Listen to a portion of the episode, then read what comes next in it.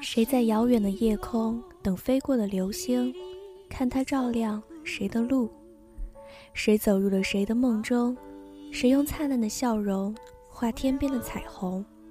谁的歌？谁清唱？谁在听？温柔的心在跳动，彩虹之上的幻城，像爱情的憧憬。谁的梦？谁沉醉？谁在醒？谁笑？谁心痛？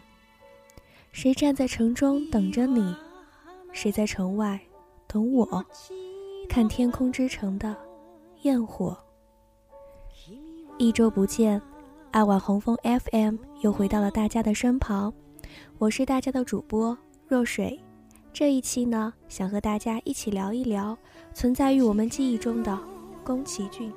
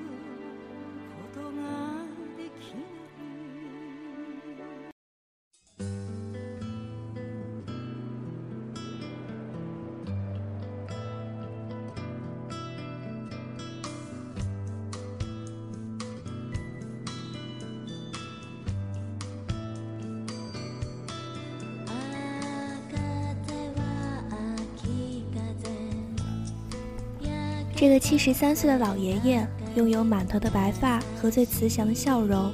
前些日子，他获得了奥斯卡终身成就奖。在他退休之后，又重新回到了我们的视野中。从纳乌西卡、小月、小梅、龙猫，到后来的琪琪、红猪、千寻、哈尔，宫崎骏创造了无数个经典的角色和经典的动画。成为我们记忆中最重要的一部分。喜欢他的作品的有大人，有孩子，有最苛刻的影评人，也有动画技术的狂热分子。如果我们仔细询问，为什么他们对宫崎骏情有独钟，大多会得到类似的答案：宫崎骏作品中的思想是一以贯之、辩证发展的，他的世界观、人生观、历史观。艺术观有着明晰的脉络，最终都为构建那个完整的宫崎骏世界而努力着。今天，就让我们一起来回忆属于他、属于我们每一个人的传奇动画吧。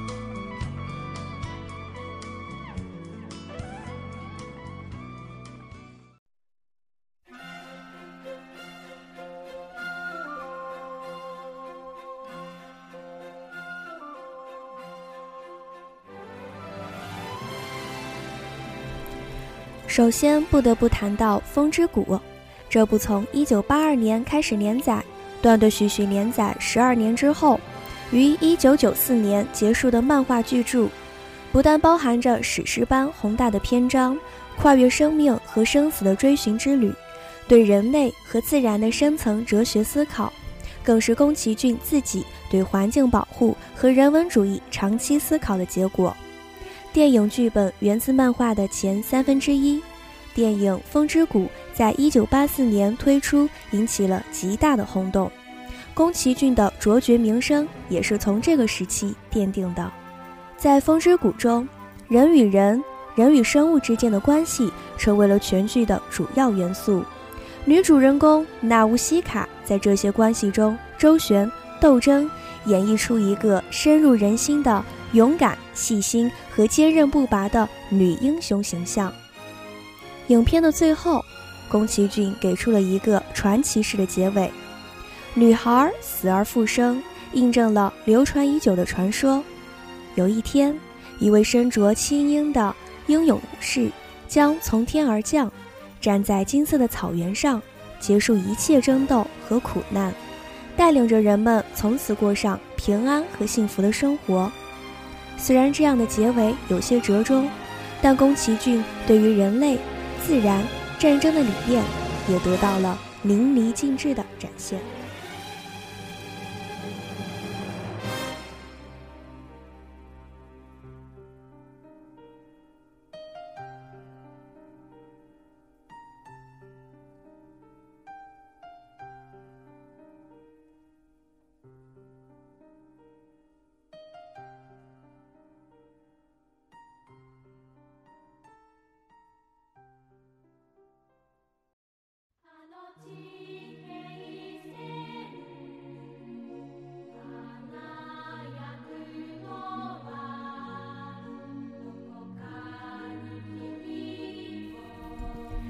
天空之城》是由斯威夫特写的小说《格列佛游记》改编而来。电影《天空之城》中处处体现了宫崎骏对飞翔的执迷。由于父亲曾经在一间制造飞机的工厂担任主管，宫崎骏从小就对飞行器之类的事物产生了浓厚的兴趣。在《天空之城》中，虽然女主角希达的飞行模式是标准的日式魔法飞行。但整部影片还是充满了宫崎骏世界中最为华丽的飞行器。当那些有着中世纪色彩、插满了小风车的庞大飞行船出现时，电影就拉开了宫崎骏世界那属于天空的壮丽序幕。电影出来之后，久石让创作的这首《天空之城》便开始红遍了大街小巷。每每听到这首歌，脑海中便会浮现电影情节，眼睛里也会湿湿的。也许这就是宫崎骏带给我们所有人的感动吧。根要扎在土壤里，和风一起生存，和种子一起过冬，和鸟儿一起歌颂春天。不管你拥有多么惊人的武器，不管你拥有多么可怜的机器人，只要离开土地，就没办法生存。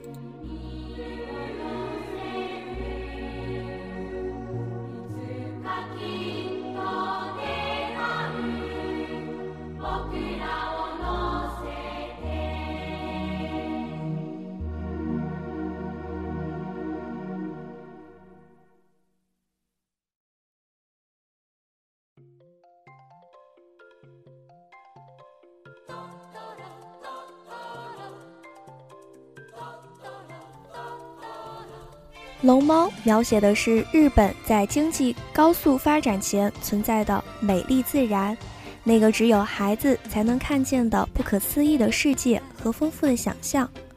电影讲述主人公小月在母亲生病住院后，父亲带着她与四岁的妹妹小梅到乡间居住，他们对那里的环境都感到十分新奇，也发现了一些有趣的事情。龙猫的故事简单而质朴，影片中最令人难忘的，除了那只胖胖的龙猫之外，应该就是与喧嚣都市相对的宁静自然了。宫崎骏向来热爱描写自然，热衷于为孩子们编织梦想。整部电影带有宫崎骏世界中一贯的魔幻现实主义，利用一些自然景物切入到主角的意识活动之中，让观者的心。得到最真切的共鸣。在看这部影片的时候，若水一直很羡慕小月和小梅的姐妹情深，以及他们对妈妈饱含的满满的爱。千里迢迢来到妈妈的病床前送上玉米，还有龙猫所拥有的魔力，也让小时候的自己着迷不已呢。认清这个世界，然后爱它，就这么一辈子。下意识，你可能就不在这个世界了。有些烦恼丢掉了，才有风轻云淡的机会。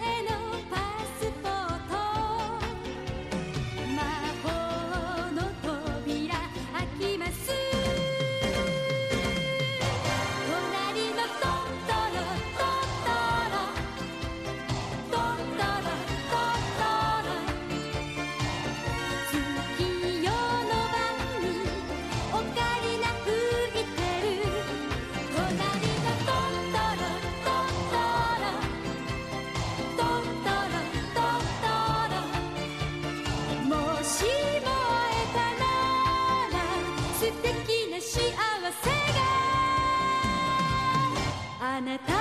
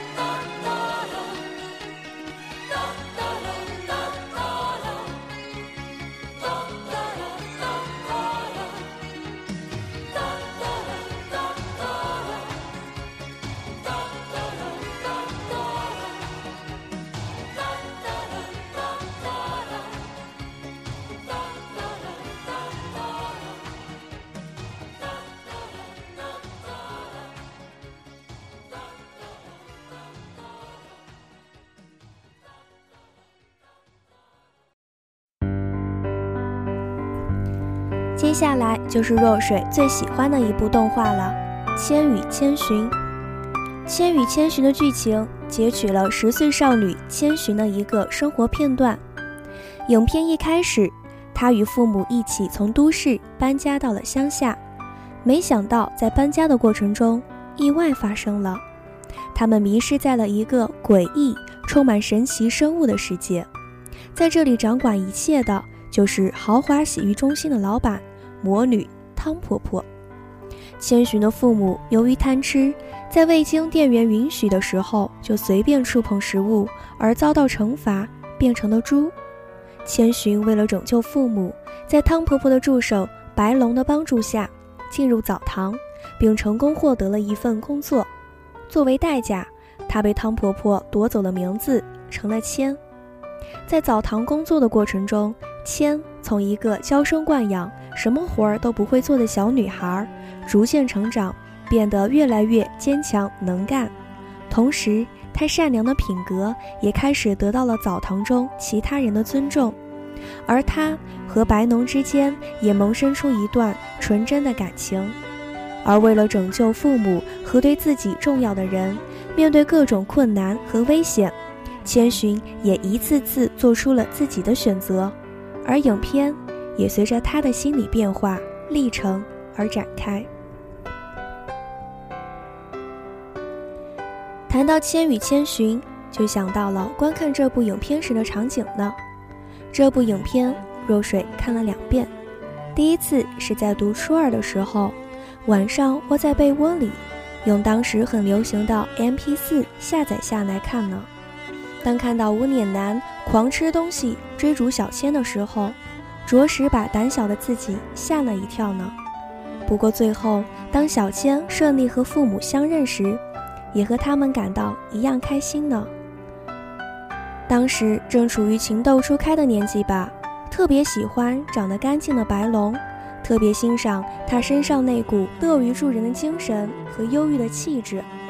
第二次呢，就是在今年暑假高考完之后，在闺蜜家中看到。长大的我对事物的认识也发生了改变，现在却很羡慕无脸男对小千的信任，愿意陪着他踏上列车，去到一无所知的地方，探索未来。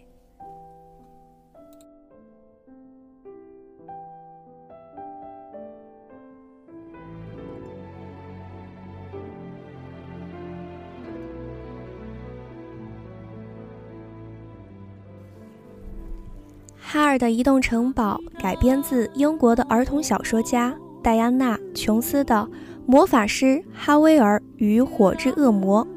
这是继1990年《魔女宅急便》后，宫崎骏又一部带有浓厚原著色彩的作品。这部剧场版动画以战争前夜为背景，描述住在小镇的三姐妹，其中的大姐苏菲是位制作帽子的专家。但她却因此得罪了女巫，从十八岁的美少女变成了九十岁的老太婆。她惊恐地逃出家里，但又进入了一座移动的城堡。她和不能与人相恋但懂魔法的哈尔谱写出了一部《战地恋曲》，并且和城堡里的其他人一起想办法解开身上的魔咒。其中的城堡部分带有十九世纪末。钢铁工厂的特殊风格。说到哈尔，还记得以前和闺蜜讨论过，到底是哈尔更帅还是白龙更帅的话题。他是哈尔的坚决支持者，欣赏哈尔的不羁，而我呢，却独独喜欢像纸一样纯净的白龙。可这并不阻碍我们对宫崎骏动画的痴迷，每到下课就凑到一起，乐此不疲的讨论。现在的我，可是这样的怀念那段美好的时光。好害怕，我总觉得如果我去了小屋，哈尔会离我而去。哈尔，请告诉我真相，就算哈尔是怪物，我也无所谓。我只是希望能让苏菲和大家安心的过日子，摘这里的花，用你那个店应该可以开间花店吧。对吧？苏菲一定可以做得很好。那么，哈尔就要离开了吗？我希望能够成为你的力量。我长得不漂亮，但可以帮你打扫房间呀。苏菲，你很漂亮啊。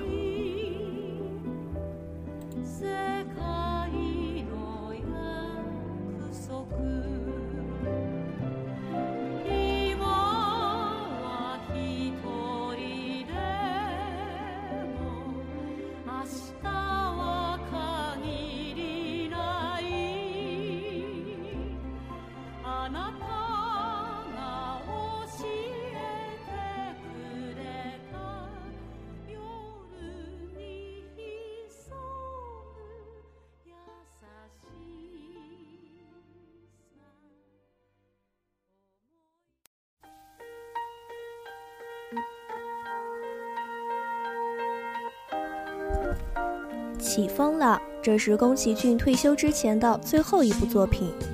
虽然内容涉及到敏感的二战问题，不过因为是停笔前的最后一部作品，也是很有纪念的意义。该作以活跃于二战期间的日本战斗机设计师绝月二郎为主角，他曾经设计出一度在空军领域所向披靡的零式战斗机。同时，漫画题目和与女主角恋爱的情节均取自和绝月二郎生在同时代的作品绝尘雄的同名小说。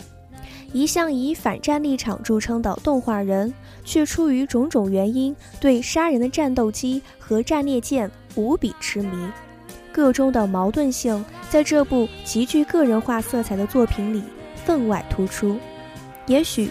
正因为这份矛盾性以及无所不在的人生八苦况味，令宫崎骏最初全然没有将其拍摄成动画电影的意向。最终成功促成该企划的，正是宫崎骏的老搭档吉卜力工作室制作人铃木敏夫。他于漫画连载之初便抛出硬画画的提案，但宫崎骏以动画电影应为儿童而非成人制作为理由，断然拒绝。而铃木制作人指出，宫崎骏依旧其的矛盾性，给出自己的回答。此言准确击中要害，在网站公开的企划书中，宫崎骏就制作意图做了如下解释：这部电影既非对战争予以控诉，亦非意图通过对零式战斗机的杰出之处来鼓舞日本的年轻人，却也不想掩饰二郎真心打造民用飞机的心愿，只希望讲述这么一个忠于自己的梦想。不断奋进之人的故事。我既没有超乎常人的幸福，也并非不幸。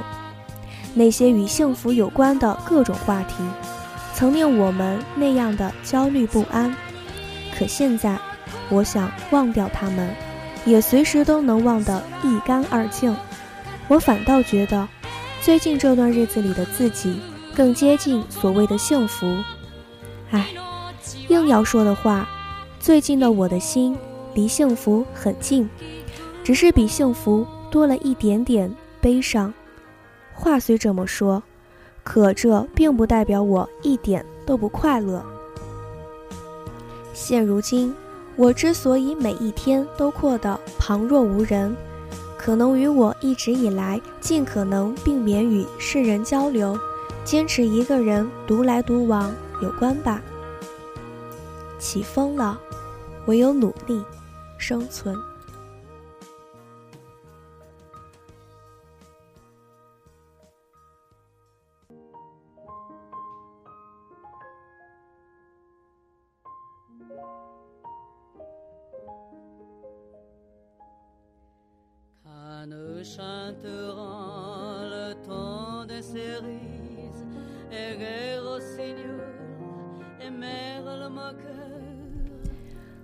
崎骏是日本动画产业的中流砥柱，一个最优秀的折中主义者。从手法来看，他的艺术语言一点也算不上前卫。他一直是在别人的实验基础上耐心打磨。然而就是这样，他的技巧反而让更多的人领略到。或许，宫崎骏这样做的目的在于，他明白，要想让世人警醒。那他的语言反而要温和，因为过分刺耳的呐喊有时会让脆弱的人类掩起耳朵。